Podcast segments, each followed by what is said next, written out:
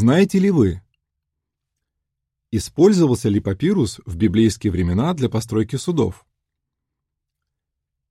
Широко известно, что в Древнем Египте папирус использовался в качестве пищевого материала.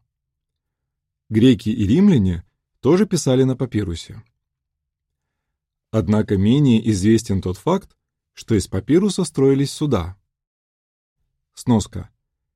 Папирус произрастает в болотистой местности и вдоль рек с медленным течением. Растение достигает 5 метров в высоту, а его стебель у основания 15 сантиметров в поперечнике. Конец сноски.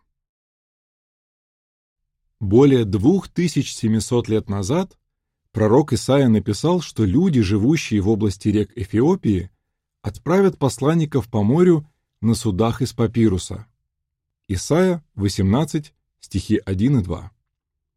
Позднее пророк Иеремия предсказал, что когда медиане и персы захватят Вавилон, они сожгут папирусные лодки вавилонян, чтобы не дать им покинуть город.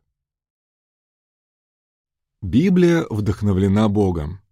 Поэтому неудивительно, что археологические находки подтверждают использование папируса для строительства судов в библейские времена. Что же обнаружили ученые? Подпись к иллюстрации. Макет двух папирусных лодок, обнаруженный в одной из египетских гробниц. Как изготавливались папирусные лодки? На рисунках и рельефах, обнаруженных в египетских гробницах, изображен процесс сбора папируса и изготовления лодок. Стебли папируса срезали, соединяли их в связки, которые затем стягивали вместе. В сечении стебли этого растения треугольные, поэтому связки получались очень плотными и прочными. Согласно одному справочнику по Древнему Египту, папирусные лодки могли достигать 17 метров в длину, что позволяло разместить на них 10-12 пар весел. A Companion to Ancient Egypt. Подпись к иллюстрации. Египетский рельеф, изображающий процесс изготовления папирусной лодки.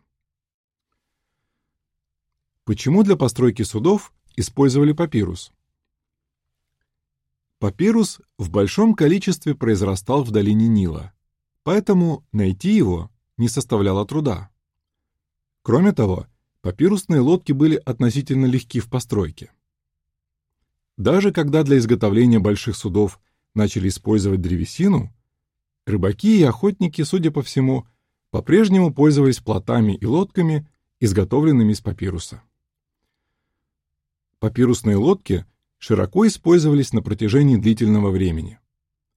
По словам древнегреческого писателя и историка Плутарха, жившего в первом-втором веках нашей эры, его современники все еще пользовались плотами из папируса. Конец статьи.